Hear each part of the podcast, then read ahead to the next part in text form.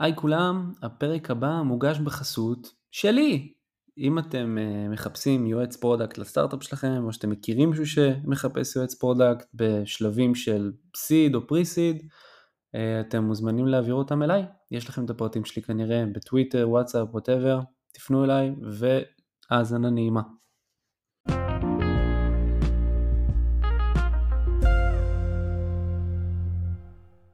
טוב, מתי מריאנסקי, תודה רבה רבה על הזמן אה, ועל ההיענות. אה, רציתי אה, ככה לשמוע, שתספר לנו קצת על עצמך מההתחלה ועד היום. מההתחלה? או, כמה אחורה ללכת? לאיפה שאתה מבחינתי מגיל אפס, מה שאתה חושב, מה שאתה חושב רלוונטי אני בוגר הטכניון, במקור אני מהנדס, מהנדס תעשייה, לא עבדתי בזה אף פעם, הייתי מעצב אה, הרבה שנים, בעצם ממתי שסיימתי את הלימודים. אה,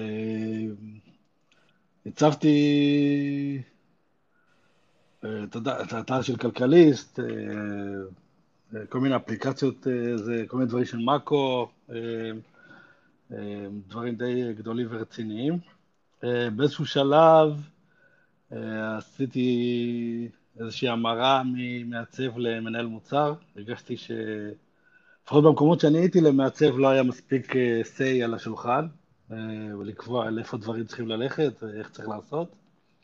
אה, אז עברתי להיות בעצם מנהל מוצר.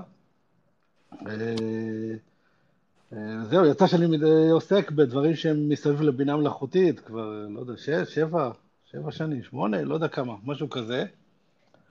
אה, איפשהו באמצע הקמתי את, אה, את הקהילה שלי, את אה, עליית המכונות בפייסבוק. גם, פשוט על, על זה שהרגשתי שאנשים לא, לא כך בעניינים מספיק, שקורים דברים ו, ואף אחד לא יודע, אף אחד לא מתעניין. אז, אז השנה, ברוך השם, כבר כולם מתעניינים. החלק הזה עבר. אה, וזהו, בשנתיים האחרונות עזבתי לגמרי את ה... הקמתי כמה סטארט-אפים, אה, סטארט-אפ אחד אה, מכרנו, את מיקאן, עם עוד שני שיתופים שלי, עם ליאור ואייל.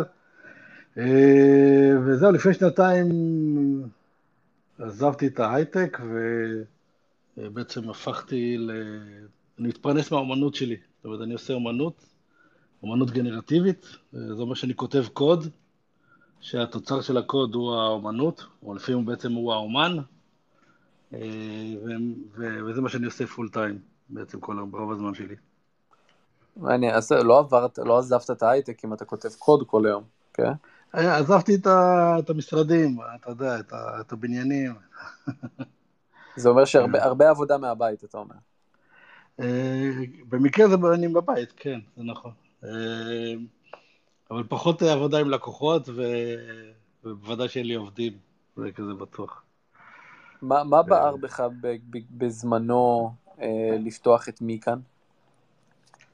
אה, האמת שזה לא, זה לא בער בי, זה היה רעיון של אייל, אה, והם חיפשו אה, מעצב פרילנס שיעשה להם איזה עמוד או שניים, או יעזור להם עם האפליקציה, ואני התלהבתי מאוד מהרעיון שלהם. זה היה נראה לי משהו שממש זה ממש אה, היה כאב שהיה לי, ש... שניסו לפתור, והצעתי להם שאני אצטרף כאחד מה-co-founders. אה, לשמחתי הם הסכימו, ואז התחלנו איזה מסע כזה, אה, מסע מאוד מעניין שהיה.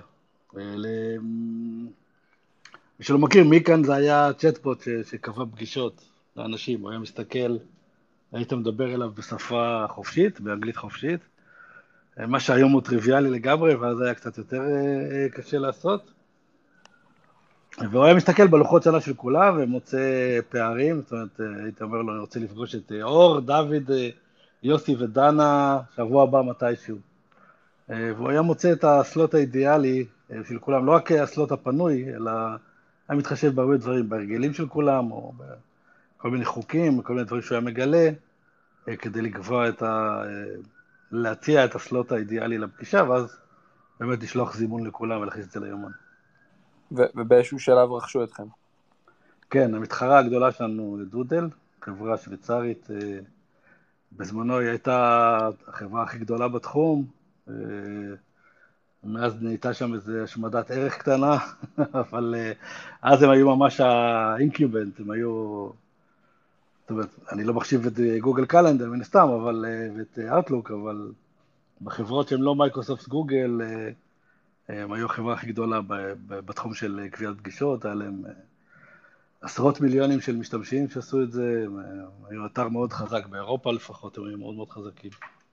והם לא ציפו ממך אה, להיות אה, עובד שלהם, או שכן, שנתת שם תקופה? כן, כן, היינו שם שלוש שנים, אבל אה, המקום לא היה, לא היה באותו, לא היה סביבה טובה לחדשנות, נגיד את זה ככה. הבנתי, כן, כמו הרבה חברות. כן, כן, אז אוקיי. המיזוג, המיזוג לא הצליח כל כך, אני חושב. ואז בסוף, עבד. כשיצאת זה כבר, זה כבר הזמן שבו נהיית אמן פול טיים? לא, לא, יצאתי ואז uh, ניסיתי לעשות עוד כמה דברים. היה לי הרבה רעיונות שניסיתי לעשות, אחר כך הייתה הקורונה, אבל אף אחד לא היה... Uh, כל האנשים שדיברתי איתם לא, לא היו בעניין של לעזוב את העבודה שלהם uh, בשביל להתחיל סטארט-אפ חדש. Uh, אז כמה רעיונות עלו ונפלו. אז זהו, עוד היה לי עוד איזה קטע קצר כמנהל מוצר בחברה, אבל פשוט ראיתי שכל uh, הגל המטורף הזה של ה-NFT התחיל. Uh, כשאני אומר NFT אז כולם חושבים על הקופים, אבל יש נישה ב-NFT שמחזיקה מעמד עד היום, לא נעלמה, להפך הולכת ומתחזקת. אה, של אמנות גנרטיבית, אה, שיש לה הרבה אנשים שאוספים את זה, מדברים על זה, מבקרים את זה, יש תערוכות, יש, אה, יש הרבה דיבור על זה. זה משהו שאני עשיתי תמיד בתור תחביב, כבר, לא יודע, הרבה הרבה זמן שאני מתעסק בזה. פתאום נהיה לזה קהל, ופתאום נהיה לזה שוק, ופתאום זה נהיה אפשרי להתעסק בזה כמשהו שהוא וייבילי. ואמרתי, וואו, למה, למה שאני לא... כאילו, נפתחה הדלתא הזאת, אז אני אכנס, למה שאני לא... זה ממש הייתה הזדמנות שהיה חבל לפספס.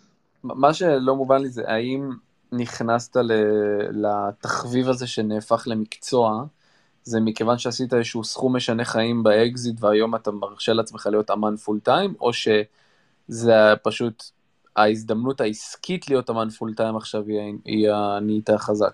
השני, כן, כן, השני. השני. גם, כן, אני לא חושב שהייתי מסוגל בכל מקרה, גם אם אה, הסכום היה משנה חיים, ל... לא הייתי משנה את החיים שלי בהרבה, ככה אני מאמין. בסך הכל עושה מה שאני אוהב, זה לא, לא אז, כזה משנה. אז בוא נחפור טיפ-טיפה יותר בתוך ג'נרטיב אה, ארט. זאת אומרת, היום, כשאני חושב על ג'נרטיב ארט, אני חושב על מי ג'רני ועל אה, אנשים שכותבים פרומפטים ומייצרים איזושהי תמונה. אבל אני משער שאתה מדבר על משהו אחר לחלוטין. אמ, אז תראה, אפשר גם לזה לקרוא ג'נרטיב ארט, זאת אומרת, המונח הוא די רחב, אבל ספציפית התחום שאני עוסק בו זה אומר שאני כותב איזושהי פיסת קוד, והפיסת קוד הזאת היא בעצם אפשר להסתכל עליה כאומן אוטונומי בפני עצמו.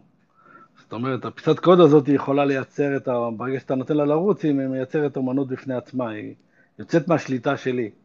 זאת ברגע שאני מודיע שסיימתי את העבודה, אין לי יותר שליטה על מה הדבר הזה יעשה.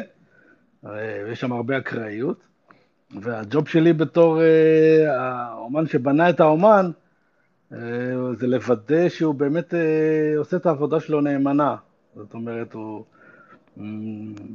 אם אנחנו מדברים נגיד על פלטפורמה כמו ארטבלוקס, הפלטפורמה שאני נמצא בה, שנקראת ארטבלוקס, אז נגיד אתה אומר, ב, אתה יודע, ביום חמישי בשעה שמונה, תהיה, אנחנו נוציא את העבודה של מתי בשם א' ב' ג', ואז הקוד הזה עולה בעצם לבלוקצ'יין, ומריצים אותו נגיד אלף פעם, אוקיי?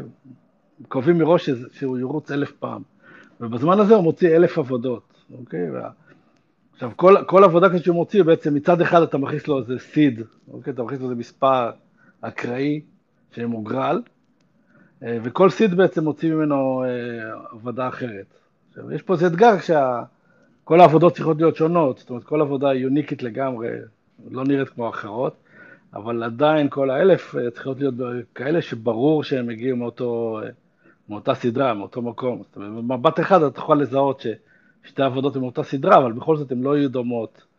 לא, לא, זה לא כאילו ייראה כמעט אותו דבר, ואתה תגיד, אוקיי, מה ההבדל בין שתי הדברים האלה? אני אומר את זה במילים שלי, אתה בונה היום סוג של, נקרא לזה, פיקאסו זמני, שיש לו אופי של אמן מסוים, יש לו תוחלת חיים של עד אלף עבודות, הוא ירוץ אלף פעמים, ובכל פעם הוא אמור לצייר ציור באותו סגנון אבל שונה, ממש כמו שהאמנים הגדולים ציירו, נכון? אמ, וזה האתגר שלך היום כאמן שמייצר אומן דיגיטלי. זה אחד מהאתגרים, כן. יש שם, יש הרבה אתגרים. אה, הקוד צריך להיות מאוד קטן וקומפקטי, כדי שהוא יוכל לעלות לבלוקצ'יין. אה, אתה יודע, הוא צריך להיות... למה בבלוקצ'יין? כאילו, מה קשור בלוקצ'יין פה עכשיו? זה, זה, זה חלק מהיופי, זאת אומרת, אתה שם את זה, אה, את הקוד בבלוקצ'יין, ואז הוא נהיה אימיוטבל. זאת אומרת, אי אפשר כבר יותר לגעת בו, אי אפשר לשנות אותו. והוא רץ, זאת אומרת, זה, זה מה שעושה את ה... זה בעצם ההבטחה שלי אליך כאומן, אני לא הולך לייצר עוד מהדבר הזה, ולא הולך, את הקוד הזה לא, לא הולך לשום מקום אחר, הוא הולך להישאר שם לעולמים. וזה מה שלוקח עבודה דיגיטלית, שהיה קשה, אתה יודע, עבודה דיגיטלית, היא... תמיד יש בה איזושהי בעיה, שזה לא כמו שהדפסתי על דף וחתמתי, ואתה יודע, ויש אחד כזה בכל העולם, הוא עובר מיד ליד, אבל עבודה דיגיטלית, אתה יודע, כל אחד יכול לעשות save uh, אז, כאילו, לשמור את זה, ויש לו העתק מדויק של, ה, של העבודה.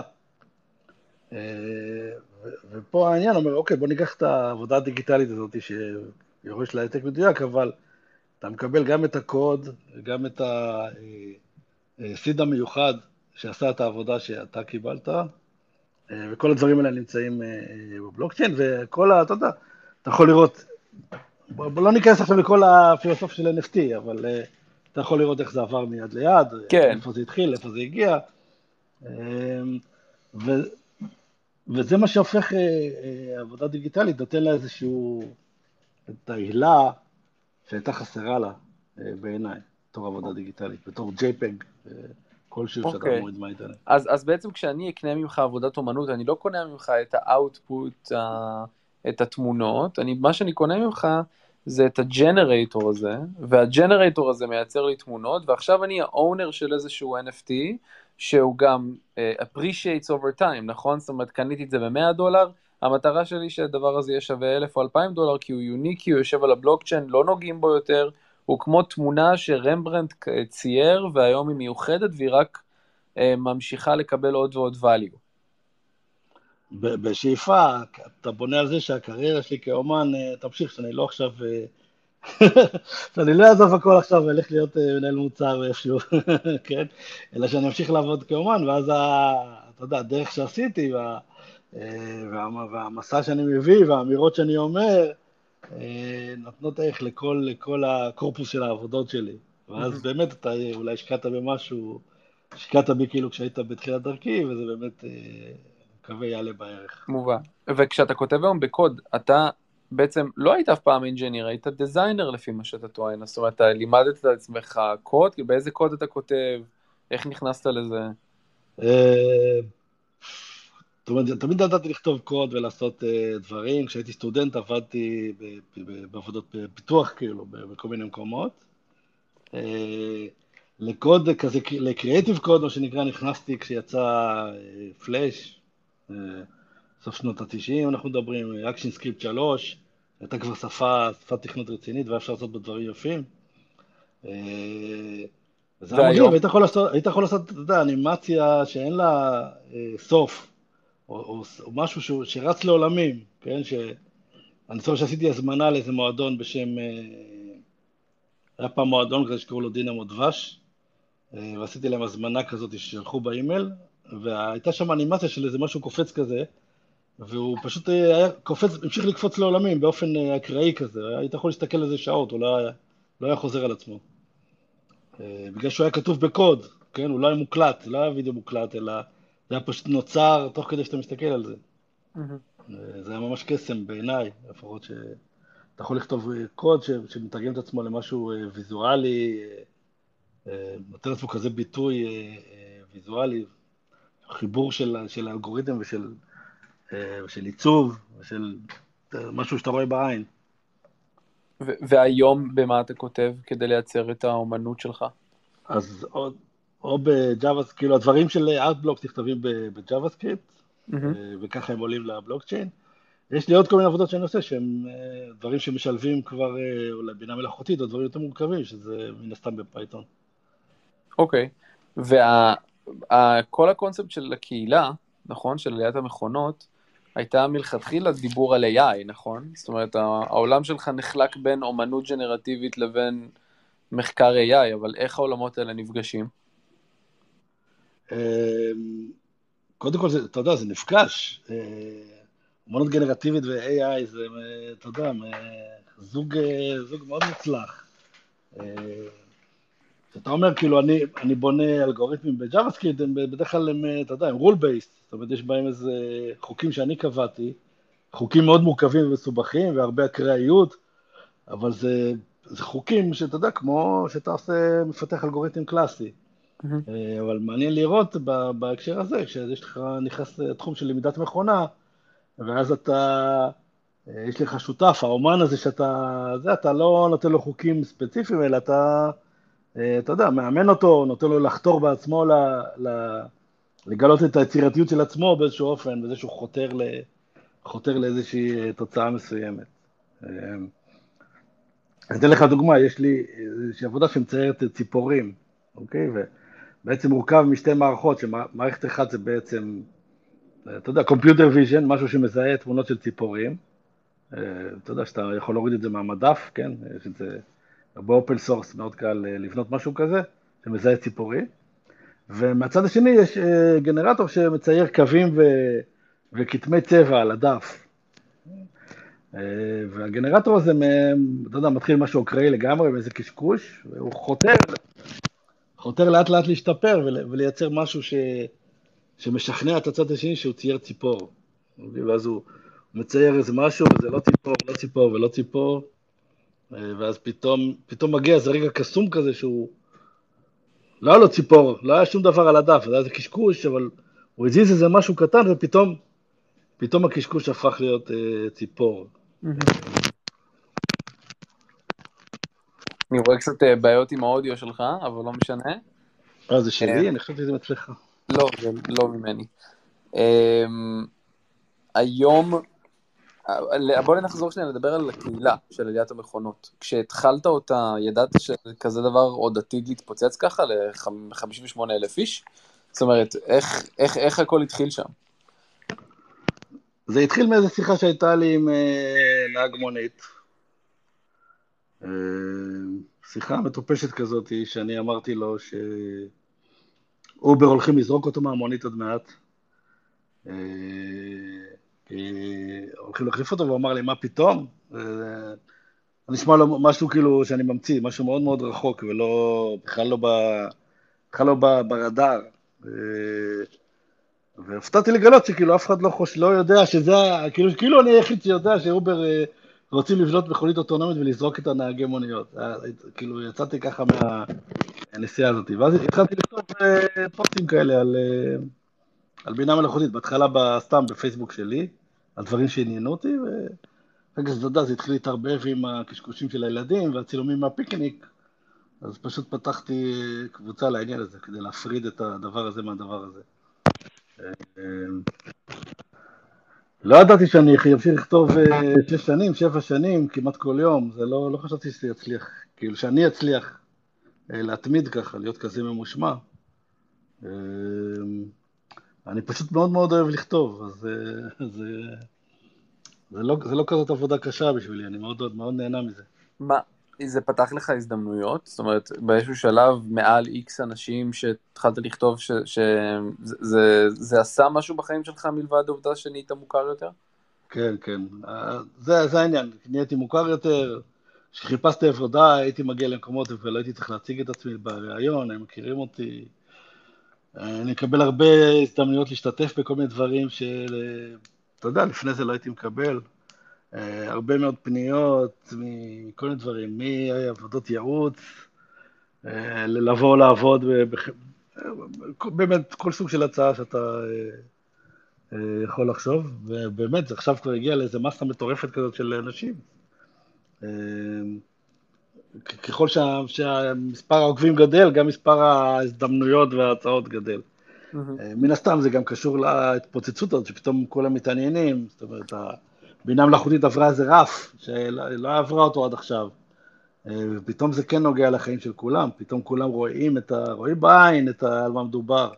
זה כבר לא איזה משהו שרואים באיזה, אתה יודע, באיזה תוכנית מדע, או שומעים את השם הזה, אבל אני לא יודע מה זה, כולם כבר יודעים מה זה צ'אט GPT, כל הילדים עושים את זה שיעורי בית, זה כבר נמצא בכל בית, כולם, כולם, אה, כולם מתעניינים. אה, זה ייקח לי את העבודה, אתה יודע, זה... כי כמה רחוק זה יגיע, הוא יהפוך אותנו לעבדים, אתה יודע, כל, ה... כל, קשת, ה... כל קשת התגובות לבינה מלאכותית. ואיך זה השפיע עליך אישית, העניין הזה שאתה מנהל קהילה כזו גדולה, שגם מדברת הרבה על AI, ופתאום יש התפוצצות AI? זאת אומרת, אין איזשהו גל ש... שחשבת לרכב עליו באותו נקודה? אה, כן, כן, אבל אני, אתה יודע, לא, לא כאילו שאמרתי, וואי, אני אעזוב הכל עכשיו ואני אפתח, אה, אני אפתח אה, סטארט-אפ חדש או משהו כזה, כי אני סך הכל מבסוט ממה שאני עושה עכשיו. אה, בוא נגיד שאני מרצה בהרבה מקומות הרבה הרבה יותר ממה שהיה פעם. זאת אומרת, אה, אני יכול להיות לפעמים באותו שבוע בשלושה מקומות שונים, אה, במקומות מאוד מגוונים. זאת אומרת, מקומות שלא היית חושב שהתעניינו בהרצאה על, על בינה מלאכותית. כמו לפשט. בוא נגיד מחלקות שיווק של חברות ריטייל גדולות, נגיד, כן? או כל מיני אה, אה, משרדים ממשלתיים אה, שמתעניינים, ממש, כאילו, אם פעם הייתי מסתובב רק, אתה יודע, בחברות הייטק גדולות שיש להן גם כסף להביא מרצה, עכשיו זה, באמת הקשת של הקהל ניתן סופר סופר מגוונת. הרבה מקומות שמתעסקים בחינוך, מורה, מורים מתעניינים, וואו, כולם, כולם, כולם, כולם מתעניינים ב... ואתה גם בעצמך מרצה בבצלאל היום, נכון? או כבר תקופה. כן, כן. אה, יש לי קורס ביחד עם שלומי אזולאי, הוא השותף שלי בקורס, על אה, בעצם, על ממשק אדם מכונה, באופן רשמי הקורס, אבל אה, מן הסתם, כל שנה אנחנו יותר ויותר עוסקים ב... ב... הסמסטר האחרון היה ממש כולו סביב צ'אט GPT והיכולות של צ'אט GPT, הסטודנטים עשו... סטודנטים בבצלאל, בקורס שלנו בדרך כלל עושים דברים, אה, הם לא צריכים להעמיד מערכת אה, עובדת, כי זה אה, בזבוז זמן של הסמסטר, אלא הם בדרך כלל מכינים איזשהו וידאו שמתאר את ה... איך המערכת תעבוד כשהם, כמו שהם מדמיינים אותה. זה פשוט פותח לך את העיניים, ואתה אומר, וואו. וזה מצחיק, כי שבועיים היה איזה מישהו שעשה איזה, אתה יודע, הראה איזה מערכת, ושלושה שבועות אחר כך יצא מוצר כזה. אמרנו, מה... כשהוא הראה את זה, זה היה נראה כזה דיסטופי לגמרי.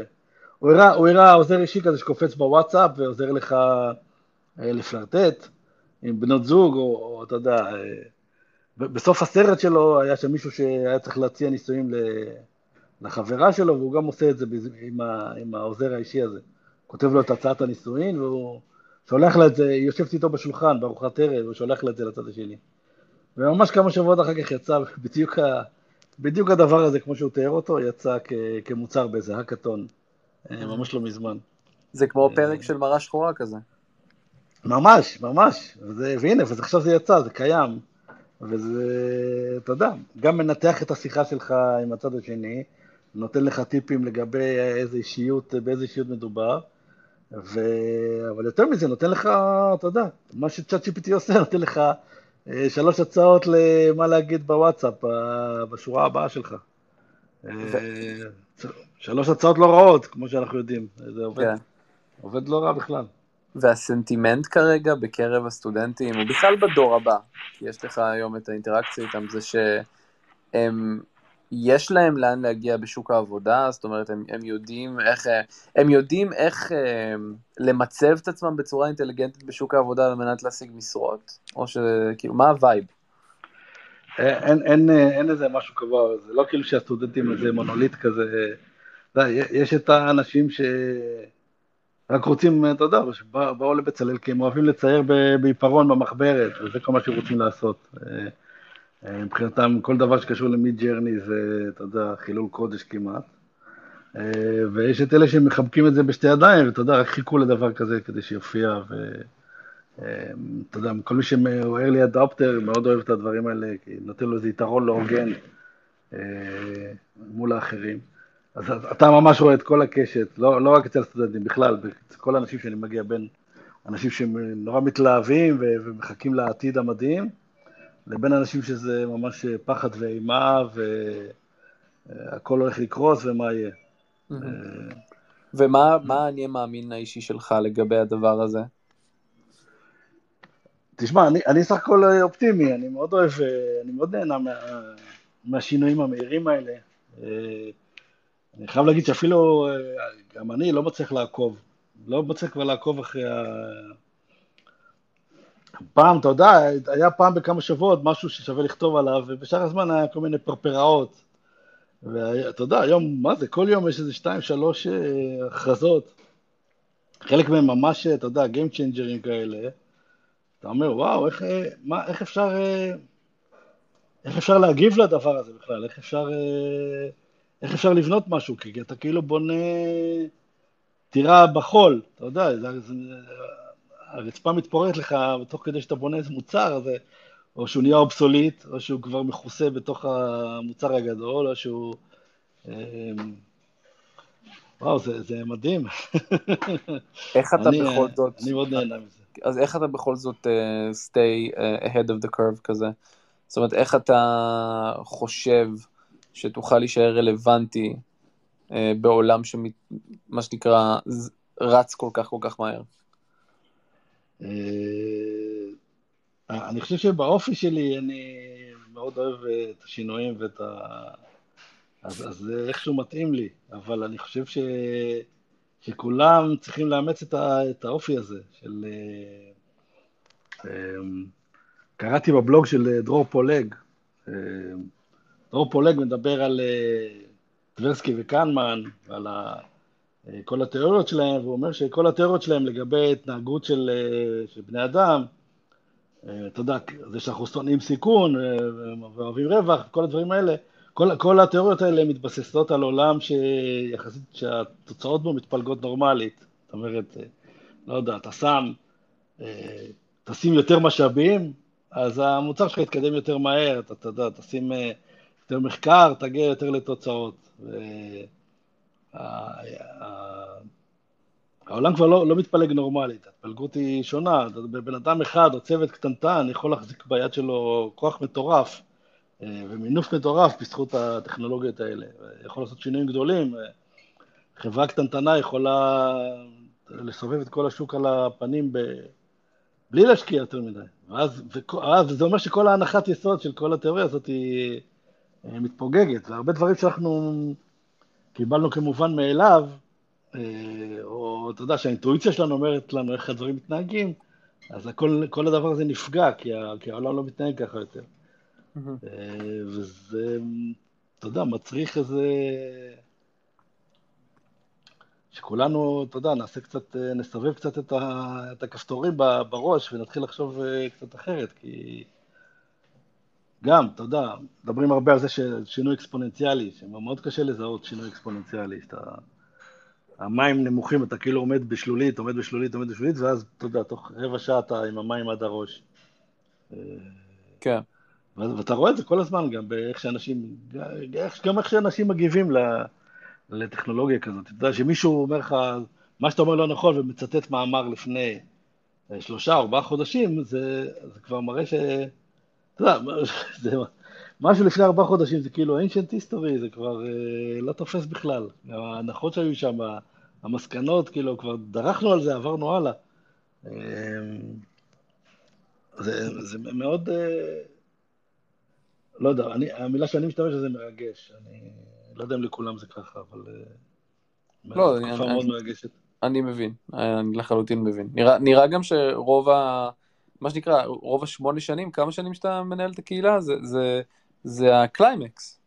זאת אומרת, זה ממש אה, משהו שלא חו... לא חזית שיקרה, אולי כן, והוא עכשיו כאילו ממש ה peak, ואתה גם כן. במצב יחסית טוב מאוד ב peak הזה, כן? כן, יצא בפוקס. יצא בפוקס. אבל זה ממש, זה ממש ככה, גם לדעתי, אה, פייסבוק לא כל כך מראה לי, פעם היה גרף כזה שהיה מראה את המספר המצטרפים לתקופה, אז היית יכול לעקוב אחרי הקצב של ההצטרפות, ועכשיו לא כל כך. אבל לדעתי הקצב, גם הקצב של מספר המצטרפים לקבוצה עולה, אה, די מכפיל את עצמו, כן? אני, אני חושב שהוא, כאילו אם היה לי את הגרף הזה, אז הוא כבר היה, היה לו איזו צורה של, אה, לא אוקיסטיק, כי יש שם עדיין איזו מגבלה, אבל הקצב מאוד גבוה של מספר האנשים שמתעניינים, שקוראים, שבאים לראות מה, אה, מה קורה. Mm-hmm. והמספר של המתעניינים הזה, זה, אתה יודע, זה אה, משקף נאמנה את הענייניות של זה בציבור, בציבור הכללי. בכל, בכל, בכל, בכל המקצועות, בכל הסוגים של האנשים. כן. ו speaking of קהילה, כמה באמת היום זה לוקח לך מהיום-יום לנהל את הקהילה, להסדיר אותה, או שכבר, או שכבר הוספת moderatorים וכל הדברים האלה, וזה כבר...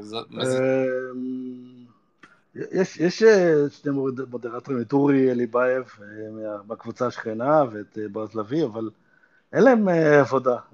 איכשהו יצא שה-DNA של הקבוצה הוא די... כולם די מנומסים ומתורבתים. פעם בכמה שבועות ממש, אני צריך כאילו למחוק איזה תגובה או שתיים, ופעם, לא יודע, אולי בכל התקופה הזאת, אולי זרקתי מהקבוצה חמישה אנשים, משהו mm-hmm. כזה, ממש. Mm-hmm. אין, אין אה, יותר מדי overhead של הניהול. אה, יש את העניין של הכתיבה, ובאמת, אה, אבל אתה יודע, אני קורא משהו מעניין, אז אני פשוט כותב עליו, אני כבר עושה את זה די... די בזריזות. זאת אומרת שהתחלת באיזשהו שלב לכתוב, אתה אוהב את זה, ו... וכל טריגר מביא רעיון, הרעיון מיד מהר מאוד הופך לאיזשהו מאמר, אתה מפרסם וחוזר חלילה. אה, לא, לא, לא, לא, לא תמיד. זאת אומרת, לפעמים אני קורא משהו ואני ממש, אני לא יכול לעצור את עצמי, אני עוזב הכל, אני כותב על זה. אה, ולפעמים יש פוסטים שמתבשלים, אתה יודע, חודש, חודשיים אפילו, זה רעיון ש... זה גרעין של רעיון שלוקח לו זמן להתגבש, ואז... אה, אה, אתה יודע, לפעמים יש לך איזה, איזה משהו, איזה, אתה חושב על איזה משהו, ואז פתאום אתה מתחיל לשמוע את המילה הזאת, אתה יודע, בכל מיני מקומות, פתאום אתה, פתאום אתה מבחין בזה בכל מיני דברים שאתה קורא, ואז אה, מתגבש איזשהו רעיון, רעיון יותר גדול. שם, ככה גם העבודות שאני עושה כאומן, גם מתחילות מאיזה גרעין כזה שמתגבש לו לאט לאט לרעיון. שלפיו אני, סביבו אני בונה איזושהי עבודה. ואני אשאל אותך ככה שאלה אחרונה מהצד שלי, ומוזמנים אנשים בקהל אה, לבוא לשאול שאלות תמיד, תבקשו להיות דוברים או לכתוב לי פה בבאבל למטה. אמ, מה הייתה התקופה הכי מאתגרת סלש מבאסת במסע שלך, ומה האתגר הכי גדול היום?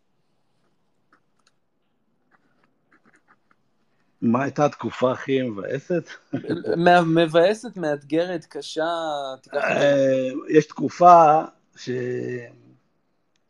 שמישהו אה, מביע עניין בלקנות את החברה שלך, בין הזמן שזה נזרק לאוויר עד שזה קורה, נגיד יכולה לעבור איזה חצי שנה, משהו כזה, שזאת חצי שנה מבחינה רגשית שהיא רכבת הרים הכי קשה, אני חושב, בכלל, בכל, ה, בכל המסע הזה. זאת אומרת, גם כשאתה בסטארט-אפ, אתה יודע, כל הזמן יש את משהו נכשל, שחשבת שהוא יצליח, או משהו נורא מצליח שלא ציפית, ואתה... אז כל הזמן יש את העליות והירידות האלה, אבל בתקופה הזאת שאתה... זה, זה מטריף, כי אתה יודע, בא איזה קורפרט, ושם יש שם איזה 80 מקבלי החלטות, וכל פעם כאילו נראה שהכל בסדר, ואז מסתבר שמישהו יצא לחופשה, או שפתאום אה, זה, או שאתה, לא יודע מה, פתאום ככה, משהו שהיה סגור פתאום נפתח, פתאום מישהו אומר, רגע, אנחנו רוצים לשנות את הדבר הזה, מישהו הופך את הכל, אתה חי באיזה חוסר ודאות כזאת, שאתה לא יודע אם... אה, מצד אחד כאילו הגעת לאיזו תחנה כזאת שהיא מאוד חשובה בחיים של החברה, מצד שני אתה לא שמה. ואתה כאילו לא יודע אם אתה ממשיך כרגיל את כל מה שעשית, כי אולי אתה יודע, תכף מגיע בוס חדש ומעניין אותו איזה כיוון אחר, או אה, איך אתה מחזיק את ה... וואו, זה... זה... הייתה תקופה מאוד מאוד אה, קשה ולא נעימה, לא נעימה. רכבת הרים שהיא לא, לא, לא כיפית. לא כיפית. והיום? Uh, היום תשמע, כש, כשאני הוצאתי את העבודה הראשונה בארט בלוקס, uh, ויצא שזה באמת היה בשיא, שיא ההייפ של ה-NFT, כאילו איכשהו, עד שיש שם ועדה כזאת של קבלה, ועד שקיבלו אותי, ועד שאישרו אותי, לקח כאילו חודשים, איכשהו התזמון יצא פרפקט, וזו הייתה הצלחה מטורפת, זה אלף עבודות שנמכרו ב... לא יודע מה, בפחות מחצי שעה. זה היה לא יאומן לראות את זה ממש. זה היה... וההבנה הזאת שנחתה עליי, ש...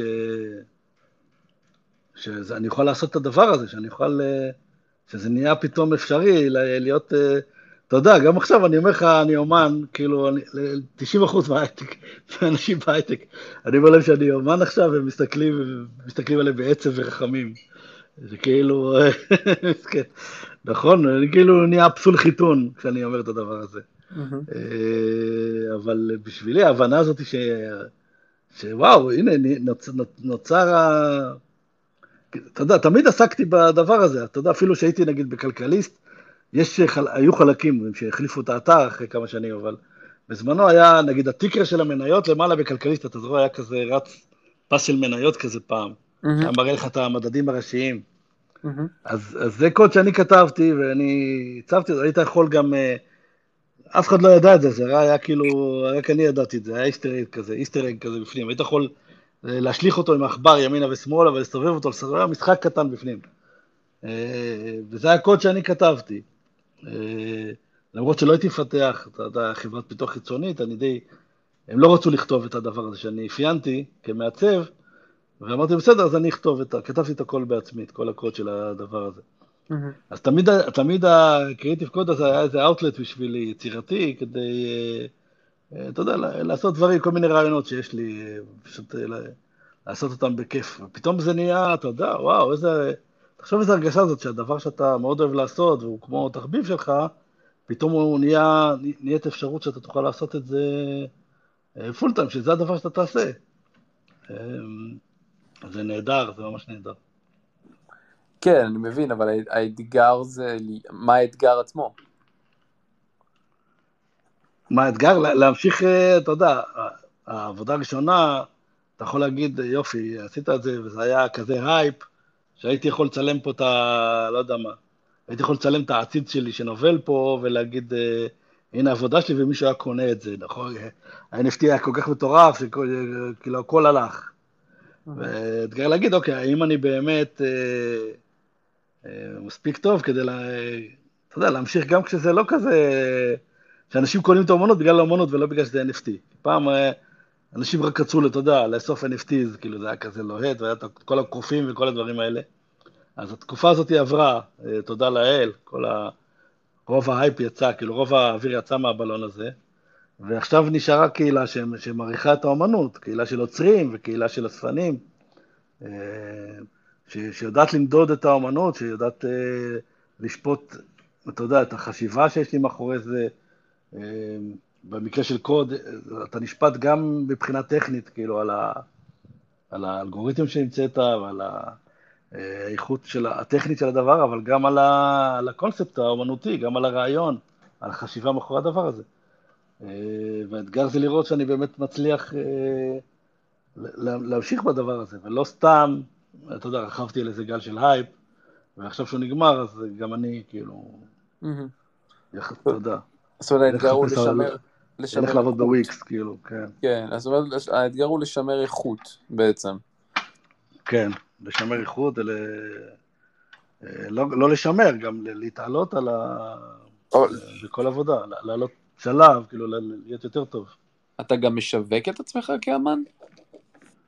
אה, אני לא כל כך טוב בלשווק, אני הייתי רוצה להיות יותר טוב בזה. אה, יש לי מזל פשוט שהפלטפורמה שאני נמצא בה, ארטבלוקס, יש לה קהל, אה, זה, שוב, זה גם קהילה בעצם, קהילה מאוד רצינית, ברגע שהתקבלתי כאחד מהאומנים שם, אז זה כבר מביא איתו את הקהל שמתעניין לראות מה אני עושה. אני נותן לך גם איזושהי חותמת של איכות, סך הכל יש שם ועדה מאוד רצינית, הם לא מקבלים כל אחד שמופיע שם בדלת.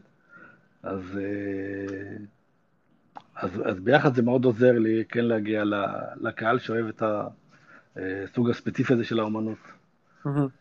ויש קולקטורים מצד אחד, ומצד שני יש את הפלטפורמה ואת העוצרים ששם בעצם. כן, כן. ועוצרים עצמאיים, יש, יש אה, יקום שלם מסביב לדבר הזה, שהולך ו, ומתפתח. זה הגיוני ש... אה, אתה יודע, אנחנו בעולם טכנולוגי, שכל העולם זז ימינה ושמאלה מעל, אתה יודע, על התקרית של הטכנולוגיה, אה, וזה, אתה יודע, זה רק מהלך טבעי שגם האומנות אה, תהפוך להיות טכנולוגית. Mm-hmm.